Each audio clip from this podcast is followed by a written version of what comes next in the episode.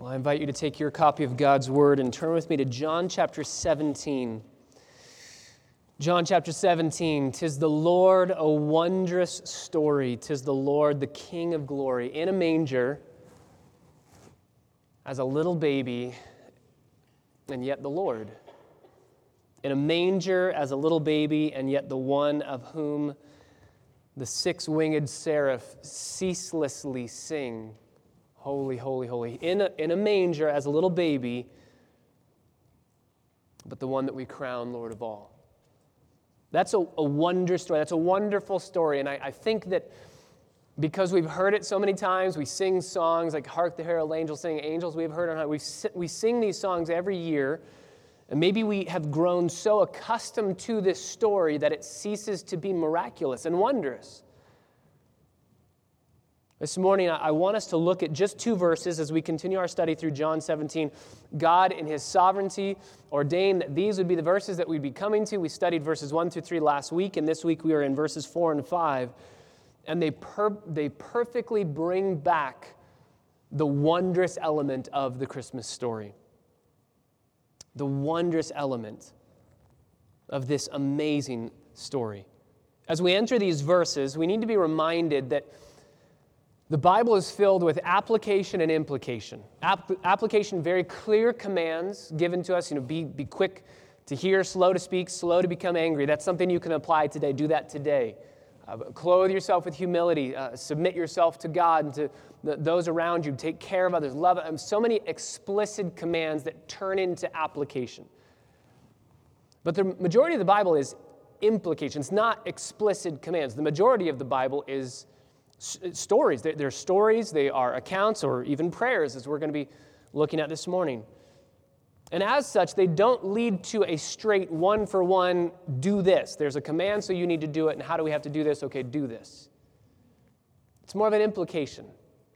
I personally think that's one of the reasons why people struggle with reading the Bible. They go to this book expecting to have God say to them, This is what you are to do. And then they get to the story of David and Goliath, and it just says there's a little boy who throws a stone at a, a giant. What am I supposed to do with that?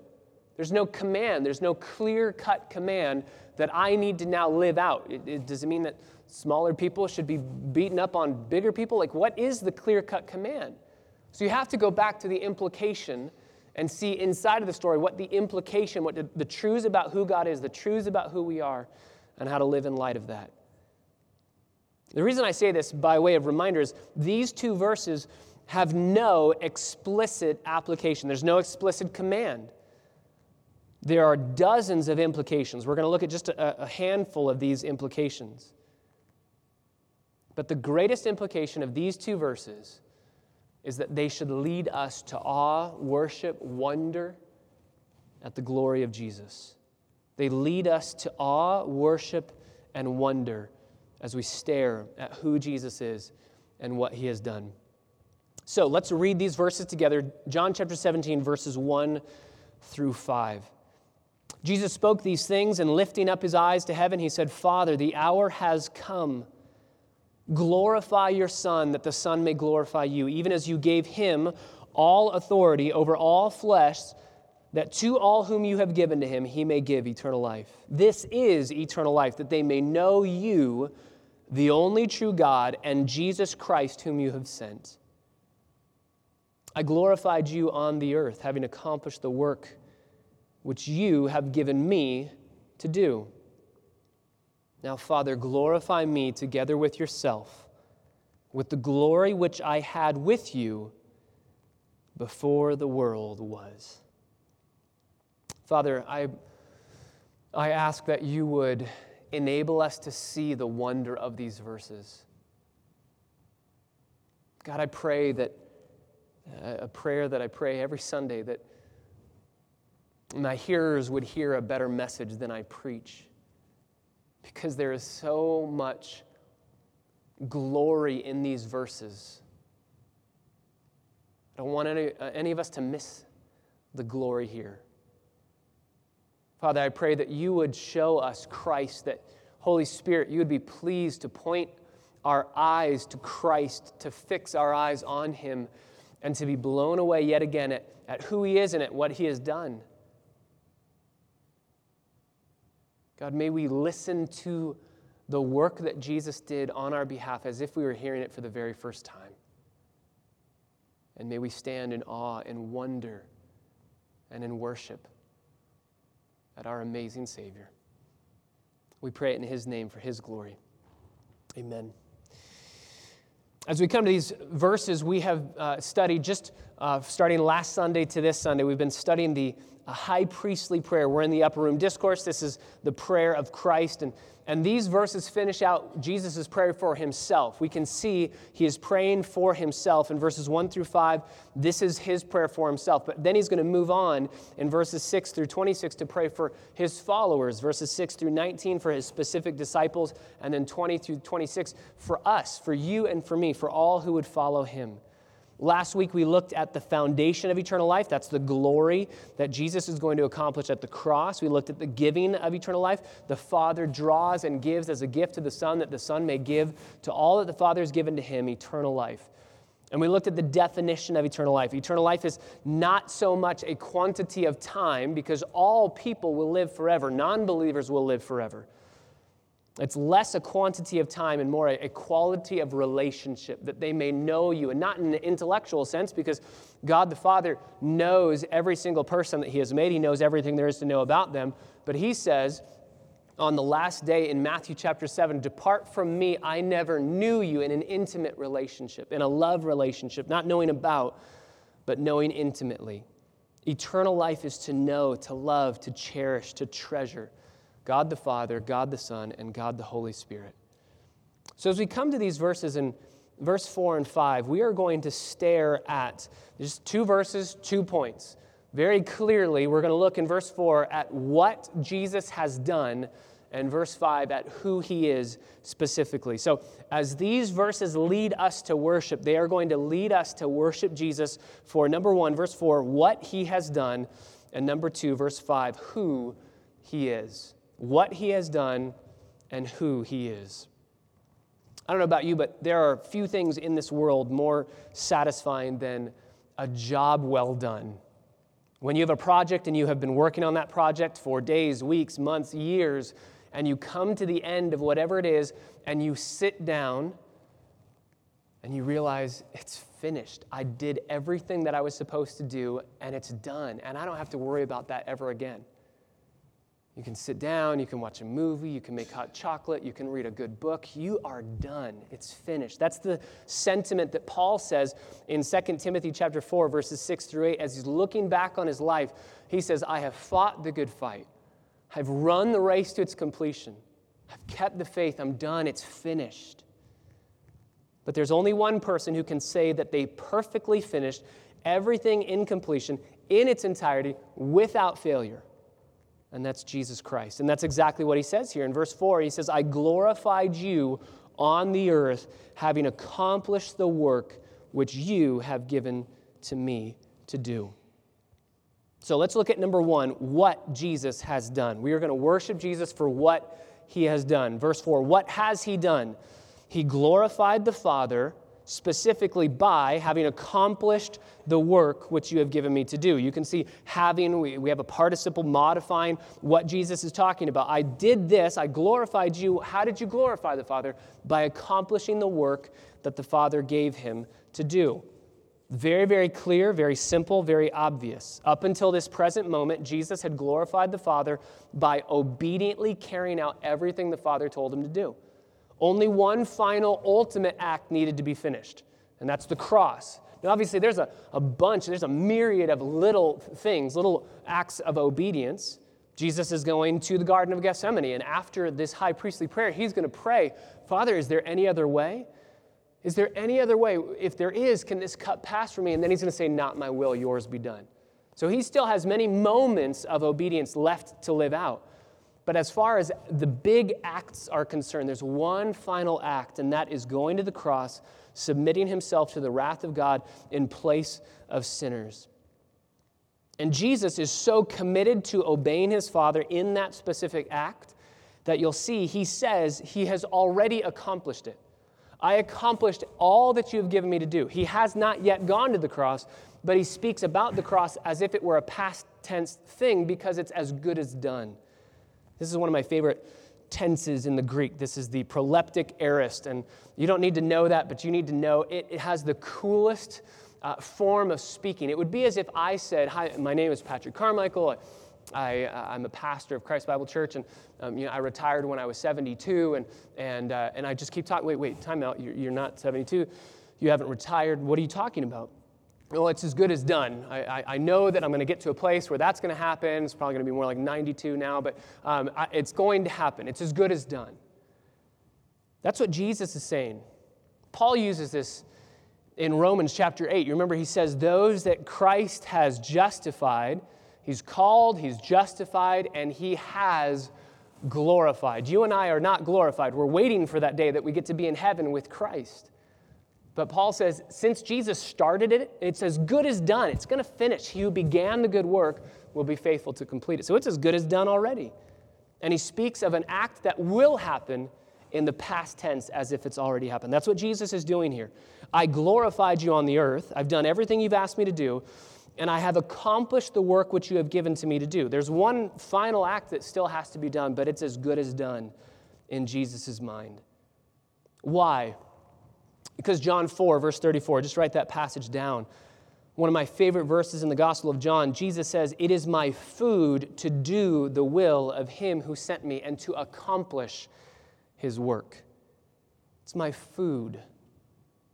Um, what, what is food to us? Food is a necessity, it's a craving. This is what I love, and I need to do it.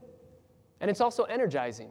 You think about the work that God has given us to do, you think about the work that God gave to Jesus to do. It's exhausting work, and yet Jesus says doing it energizes me. Eating the food energizes me to do that work. That is the work. How can we define the work? When Jesus says, I have accomplished, literally it's, I have finished. This is the exact same form of the word that we're going to see when Jesus is on the cross and he says, It is finished, it is accomplished. What is the work that the Father gave to Jesus to do that he has accomplished? What is the work? I, I would give it to you in two, uh, two main points. There are two main aspects of the work that Jesus did on our behalf. The first aspect is this God the Father gave him an obedience to win for us. Jesus was winning our obedience. He was living the life that you and I needed to live in perfection and won for us an obedient record, a holy, perfect record of righteousness that He would then give to us into our account. I, I find it so interesting. If you think about the gospel records, you think about how much ink is spilled on the life of Christ. We obviously see much written about when he was a baby so let's say that's year one. One year, it's less than a year, obviously, because it's just when he was a baby, and then a spotlight of when the wise men came, probably when he was two or three, a little bit older. But we have a spotlight of when he was a baby. And then you fast forward, and then the next time that we see him is when he's 12 in the temple. And it's just a spotlight. But let's say we have a year for when he's a baby, a year for uh, when he's 12 years old. Again, it's only one little tiny moment of when he's 12, but let's say it's a year. We'll, we'll give it a whole year. And then we have his public ministry. He was probably in his 30s. If we just say 30 to 33 years old, that's four years recorded. So if we add all this up, we have six years, and that's a generous allotment of time, right? We have six years. We have 30, 31, 32, 33 given to the records in the Gospels. And we'll give a whole year to him being a baby and a whole year to him being 12 years old. Six out of 33 years. That's 18% of Jesus' life is given to us in the gospel records. 81, 81.5, 18.5, 81.5% of Jesus' life is missing. What happened? What happened between 1 and 12? What happened between 12 and 30? What was going on? Was it so boring that nothing needed to be written? Was it pointless? Was there no point to it at all? So we're just highlighting the most important aspects? No, I actually think some of the most amazing things are happening in the places in Scripture where there's no record. In the 81%, that we do not see about the life of our Savior, what he is doing is very simply winning for us a perfect obedient record. He's living a perfect life. And it might seem boring, and this is what I love to turn to. You, you hear uh, many preachers, many pastors, you even read books where there's a call to be radical, do radical things. And I love it, and I think that there's an aspect where it's a, a pendulum swing to the other side. You know, don't be a lazy Christian, do something for God. But that can be overstated when radical has to equal something out of the norm, something completely contrary to what we would normally do in everyday life. You have to move to India and share the gospel, and then you have to move to Africa and share the gospel, and then you have to just keep moving all over the place. You have to do crazy things. Sell your home, give all money that you make from that, uh, sell to, to somebody else. Give away everything that you have. Do crazy, radical things. Now, I agree that the love of Christ compels us to do crazy, radical things, absolutely. But 81% of our Savior's life was so quote unquote boring, it's not even in our Bibles. And yet it was the most radical thing possible because he's winning for us an obedient record so that he can give that to us when he dies. Don't let anyone tell you that loving Christ, working as hard as you can at your job, being a part of fellowship, and sharing the gospel on a regular basis in your community where God has planted you, don't let anybody tell you that that's boring or unradical. Your Savior did it, and we should follow in his footsteps. The work that was given to Christ was to win our obedience for us. And the second aspect of the work that God the Father gave to the Son is to bear our punishment. To bear our punishment. This is what Jesus is going to say in the garden Let the cup pass me by, the cup of the wrath of God this is the only way that sinners can be saved because we cannot bear that penalty and live. The penalty is eternal separation from God forever in hell, where only God's wrath abides. Jesus won for us perfect obedience, and then he took our record of perfect disobedience upon himself and was punished as if he had lived our sinful lives. We talk about this in theology as double imputation. To impute something is to credit into an account. What Jesus did was he took his record of holiness and he credits that into our account. And he takes our record of unholiness, of disobedience, and he pulls it into his account and is treated as such so that we can be treated by the Father as if we are perfectly holy. The same words that the Father says to his Son three times on, uh, on the earth in Jesus' perfect, perfect ministry this is my beloved Son, in whom I'm well pleased. I love my Son, and he makes me glad.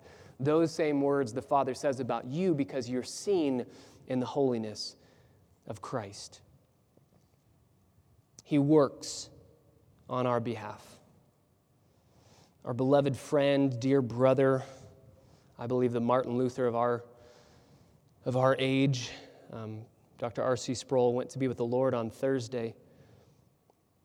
And I, I was thinking about him and thanking the Lord for his impact even on my own life and thinking about some of my favorite statements, favorite books, favorite statements, favorite quotes. R.C. Sproul said this The grounds of your justification are the perfect works of Jesus Christ. We are saved by works. We are saved by works. But then he says, but they are not our own. We're saved by the works of Jesus. So when Jesus says, Father, I have accomplished the work that you have given me to do, we need to see our salvation written in that sentence. The work that you gave me to do is to win a perfect record of righteousness, to be able to give that to sinners, to justify them, and to take their sin on my shoulders and bear their penalty so that they can be forgiven. Legally guilty people can only be made innocent if they're declared righteous. You can't work off that, that legally guilty standing. Spiritually dead people need Jesus to give them new life. And that's what he does. He has accomplished the work. And we need to worship him. He, you can see it even in the beginning. I glorified you. Jesus' works reveal God's glory because it's revealing God's attributes, it's revealing his character, and it's making his character known. So many aspects of God's character are seen perfectly at the cross.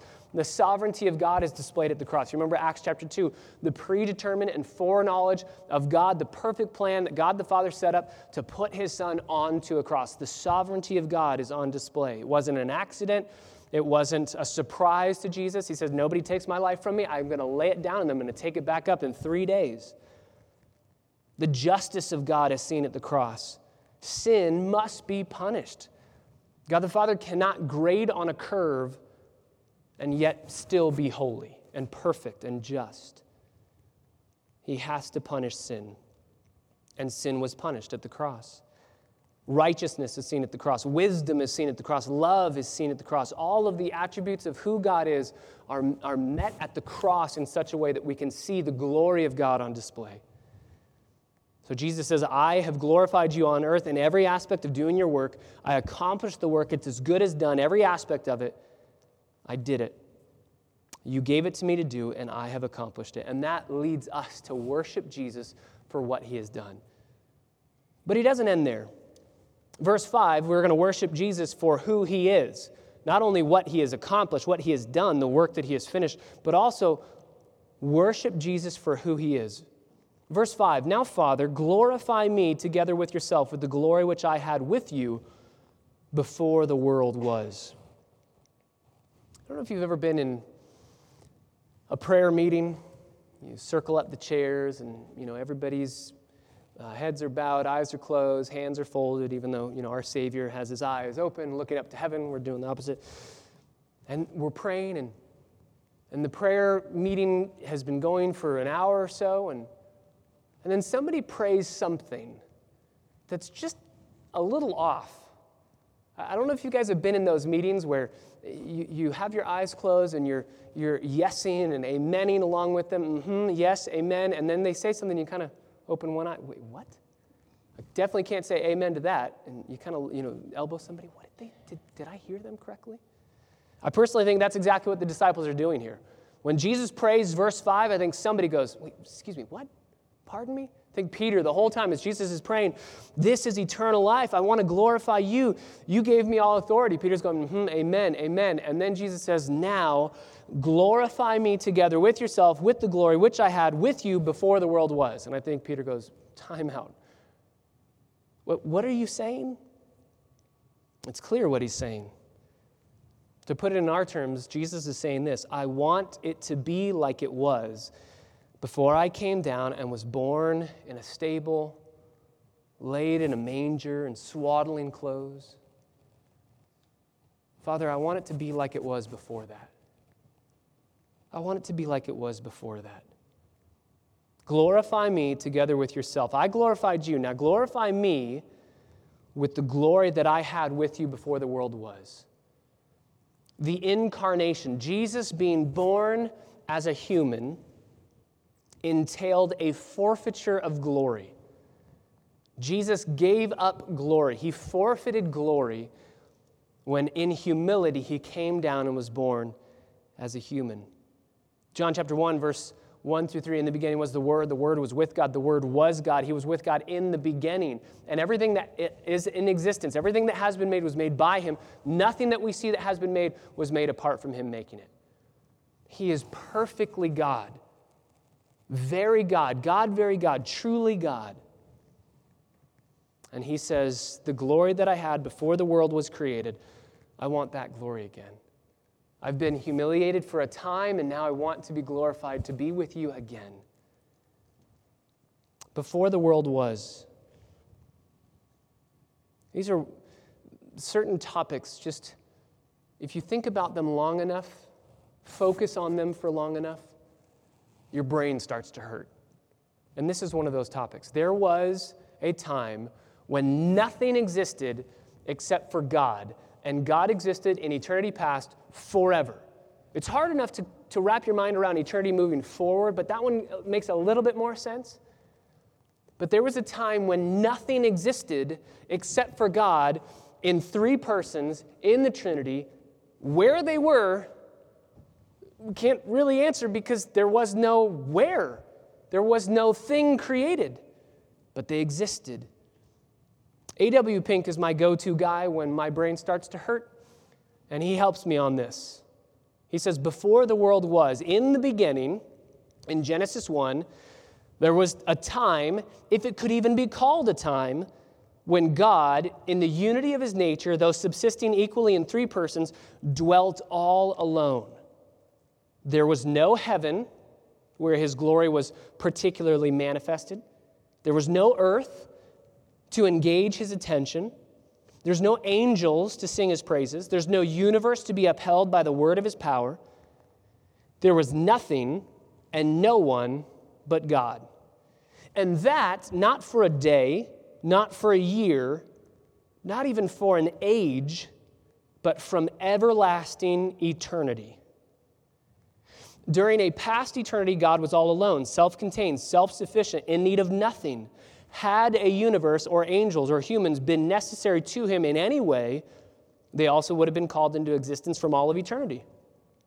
But creating them when he did added nothing to God essentially. He changes not, Malachi chapter 3, therefore his essential glory can neither be augmented or diminished. Before the world was, Jesus said, I had glory. And yet he willingly gave up, he forfeited aspects of that. He did not forfeit any aspect of deity. He's fully God, he's God, very God. But he takes upon himself humanity, and in doing so, encloses himself, takes upon limitations. He's God, very God. Colossians chapter 2, verse 9. You know this. In him, the fullness of deity dwells in bodily form. He's God and he's man, 100% above. God, very God. Man, very man. This is what happens at the Transfiguration. He is man. You, you, you, think as you're reading through the Gospels that the disciples would have figured out he's God, but they're constantly asking the question that we sang Who is he? Who is he? We, we know he's God because he's only doing things that God can do, or at least a man sent by God can do. But then he's asleep, he's tired, he's hungry, he's a man. He grew up at Nazareth. He grew up around all these people that know him, that remember being with him, babysitting him. They, he's a man. Well, but wait, he's God. At least he's a man sent from God. Well, no, he's totally God. Wait, but he's just a man. This constant tension, Paul says perfectly in Colossians 2 9 in him, the fullness of deity dwells in bodily form. And we see it played out at the, the, transfiguration. You remember when Jesus goes up on the mountain, takes Peter, James, and John with him, and he is transfigured, pulls back his humanity, as it were, and lets his glory shine through, the, the glory of his deity shine through.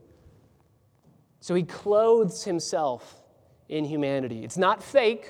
It's not the, the Clark Kent, you know, put on glasses and I'm no longer Superman. It's real. He is truly fully very, very God and very man. We see this in Philippians chapter 2. Go ahead and turn there just really quickly. Philippians chapter 2, verse 5. Philippians chapter 2, verse 5. We see Paul telling us that Jesus is God, very God. There's no doubt. Have this attitude in yourselves. This is Philippians chapter 2, verse 5 which was also in Christ Jesus, who, although he existed in the form of God, that's the, the morphe of God, everything that it means to be God, he was existing as God. But he did not regard equality with God a thing to be grasped or held on to. Equality, the, the Greek word isos, where we get isosceles triangle, equal in sides, equal in parameters. There's no better way for Paul to say, he looks like God, he acts like God because he is God. There's no better way for Paul to be able to explicitly, clearly say, Jesus is God. But notice what happens.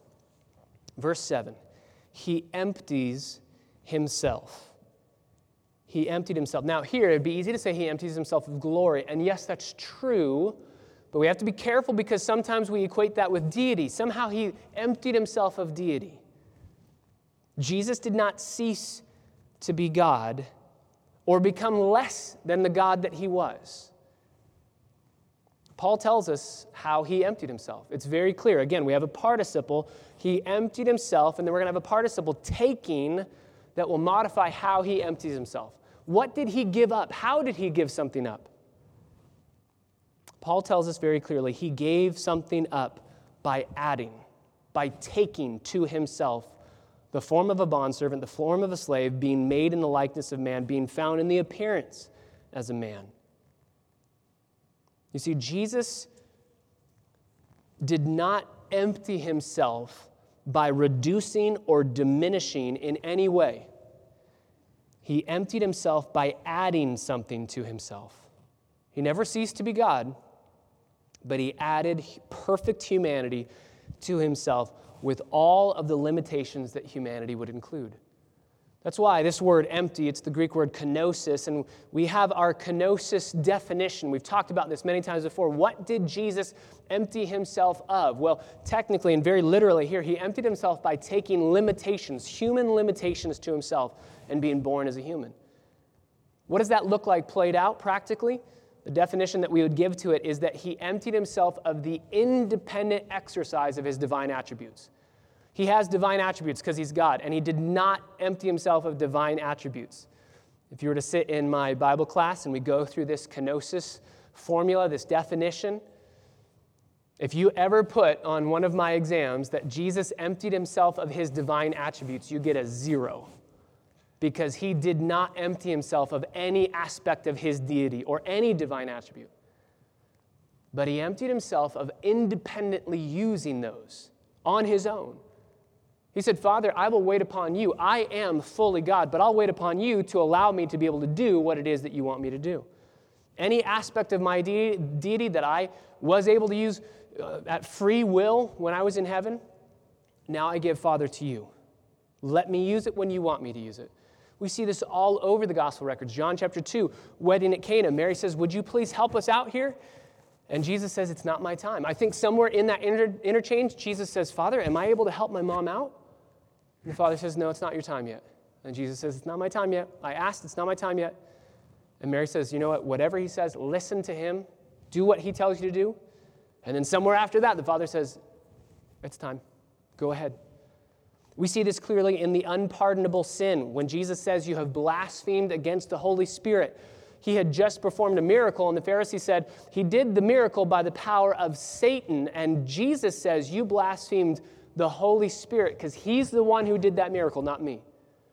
He did the miracle. I have to wait upon the Father to allow me the power through the Spirit to do the miracle. You and I cannot perform miracles. We can't do that. We have to wait upon the Lord to do what He would allow us to do through His power, not our own. Jesus had to live inside of our limitations. This, this makes the temptation of Jesus make all the sense in the world to me.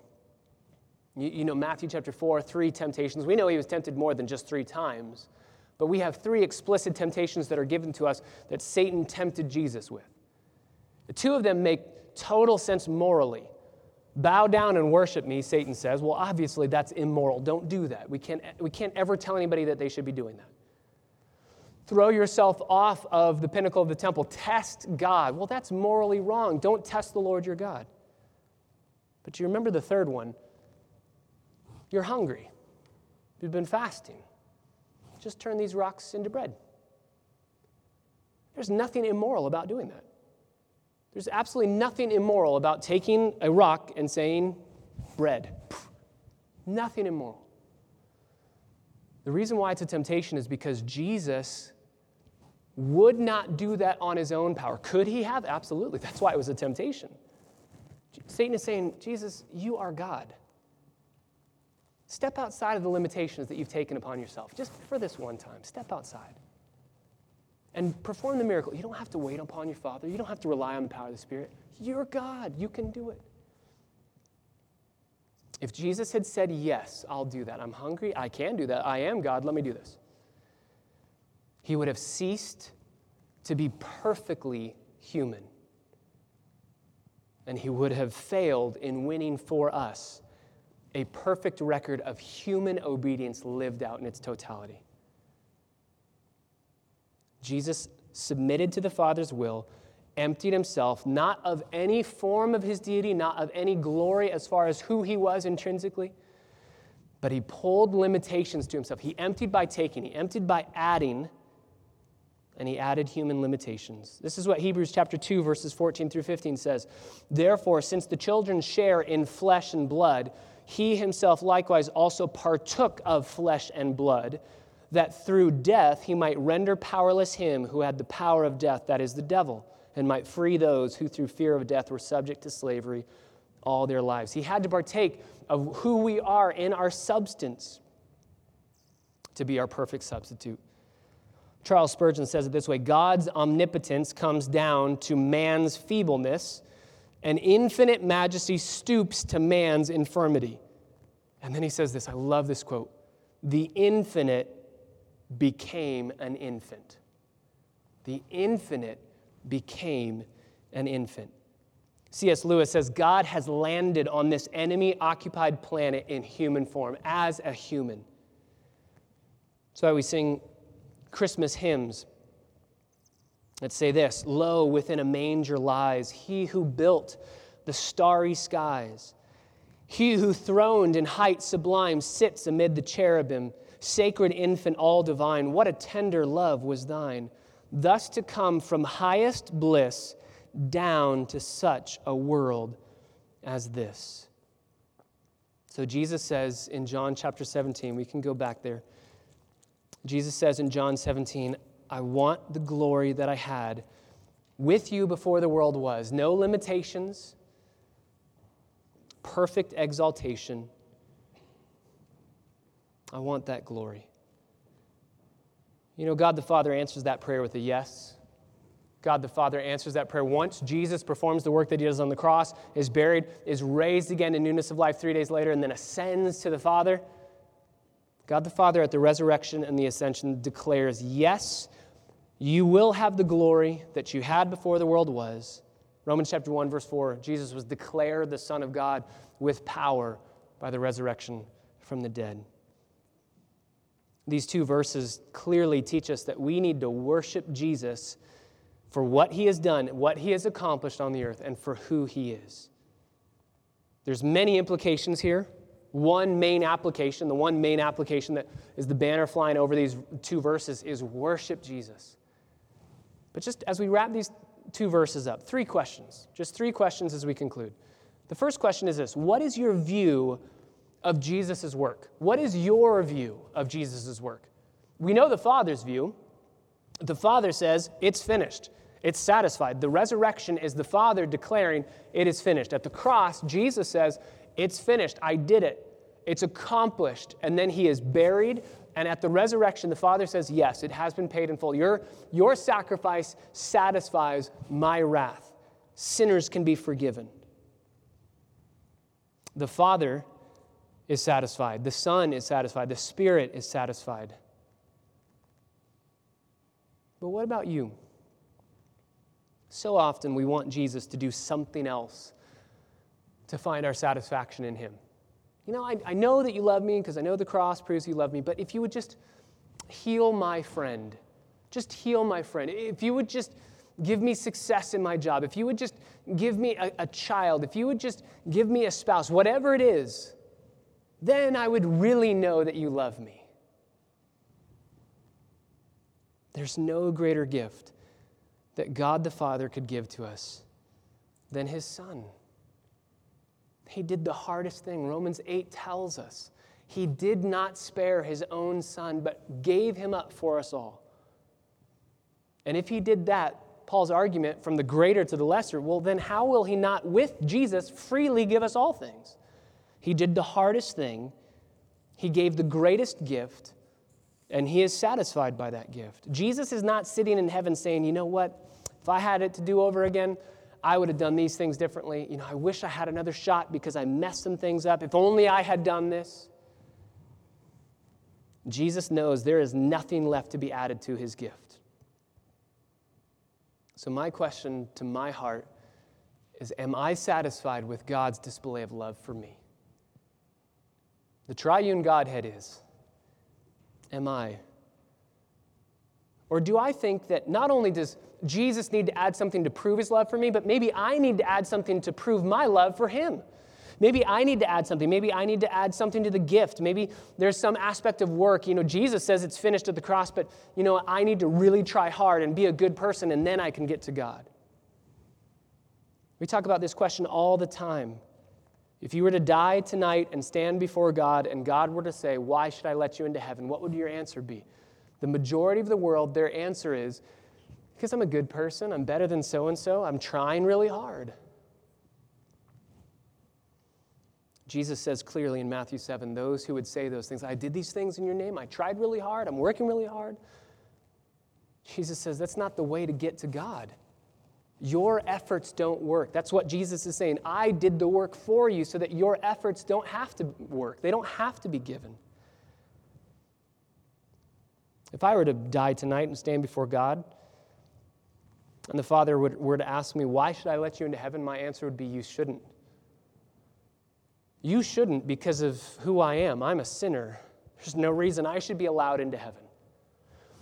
But you told me that you sent your son, and your son won for me a perfect standing. And I plead by the blood of Christ, not by my own goodness, I plead by God's goodness through his son, entrance into heaven by faith alone. That's the only way I can get into heaven, is by the work that your son did. If you're looking at me, to try and get into heaven looking at my good works, I have nothing to offer. So I stand in the righteousness of Christ, in his death, in his resurrection, and I place my faith in his finished work. What is your view of his finished work? What ingratitude, what foolishness to think that we can add to what Jesus accomplished. Second question What's your view of your work? What is your view of your work? We have our view of Jesus' work, and the implication of Jesus' work is he did it all. We can rest in his finished work. But it doesn't end there. Jesus says, I have accomplished everything that you gave me to do. The Father has given us work to accomplish as well, not to be saved, but because we are saved and we are his slaves, we will do what he tells us to do. Just as Jesus said in John chapter 6 verse 38, I have come down from heaven not to do my own will, but the will of him who sent me. What is the will of the Father for us, for you, and for me? It's not to earn a right standing before God. It's because we have been graciously given a right standing before God through the work that Jesus did. Now we encourage others to be a part of that. If we were to sum it all up, our job is to glorify God by making disciples and shepherding them to value Jesus Christ above all things. That's the mission statement of our church. That's why we exist. That's the work that God the Father has given us to do. So, how are we doing in that work? Can we say with Jesus, I'm accomplishing that work? Often I hear people say, ah, I just don't have time to do that. I don't have time to go share the gospel. I don't have time to make disciples. I don't have time. Jesus said, I'm going to make the time to accomplish the work that you've given me. And I think that if we are going to be disciples of Christ, we're going to say, you know what? What you have given to me to do, not to get saved, but because I am saved, I'm going to do with all my might where you have placed me at my workplace, in my home, in my neighborhood, in my community, at my church. We glorify God by accomplishing the work that He has given to do. So we rest in the work that Jesus did. We work hard in the work that the Father has given for us to do. And finally, as we wrap up, the third question Do you love Jesus for what He's done and for who He is? Do you worship Jesus for these two points, for what He has done, for who He is? Do you worship him for what he has done? Because he has loved you so much, he willingly humbled himself, took upon humanity, died the death of a common criminal, bore our sin and shame. In our sin, we were hopeless apart from Christ, and yet he freely gave us his record of righteousness. He lived a life that was perfect and won for us. In every decision he made, he chose to obey so that he could give you and me perfect obedience. Do you worship him for what he has done? Do you worship him for who he is? He is God, very God. He is God sent from God. That's why we sing the song, O God of God, Charles Wesley says, O God of God, God sent from God, fully God. John Flavel says it this way Christ is bread to the hungry, water to the thirsty, a garment to the naked, healing to the wounded. All that a soul can desire is found in him. Do you find your hope, your rest, your satisfaction in Him? Not perfectly.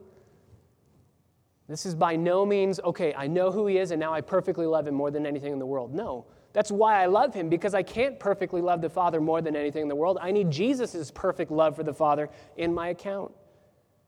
And because of that, because he graciously gives me his righteousness and takes my sin upon his shoulders and does away with it, I love him because he first loved me.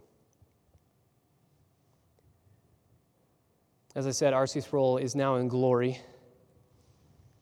An amazing man of God, an amazing impact around the world. His last sermon was on November 26th, just a month ago. And the last line in the last sermon that he ever preached is this I pray with all my heart that God will awaken each one of us today to the sweetness, the loveliness, the glory of the gospel of Jesus Christ. That's my prayer for us as well. That God would awaken in us a desire for Him, a love, that we would taste and see that He is glorious. As we come to the Christmas season, there are so many ways that we can look at the glory of Christ, who He is, what He has done. But one of my favorite ways of staring at the majesty of Christ is through sanctified imagination, thinking about what it would be like to hold God incarnate in your arms. I have two sons. I love them. They're so special. My students know that I scratch my head more often than not at the decisions that they make. I tell them constantly they'll just run into walls, they'll eat things that I don't know why you would think that's acceptable to eat. They're, they're crazy. They're beautiful. They're lovely. They're amazing. They're children. And at one point in time, Jesus Christ was a baby. And not the kind of baby that we think of when we think of Jesus as a baby with the halo and glory and, you know, little Lord Jesus, no crying he makes. That's a pathetic line in a song. That does not make any sense. Jesus is fully human. He totally made noise. He cried. He kept his mom and dad up as they're trying to get him to sleep. He did so without any aspect of disobedience whatsoever. But what would it be like to hold the God of the universe, the God that made me? What would it be like to hold him? I think that that question is expressed very well, again, with sanctified imagination in this song from Joseph's perspective staring at his son, a little baby, only seconds old, the God of the universe. Father, we thank you for the majesty of Christmas. May we not lose the, the majesty, the wonder, the glory that is incarnate in, Chris, in Christmas, that is here.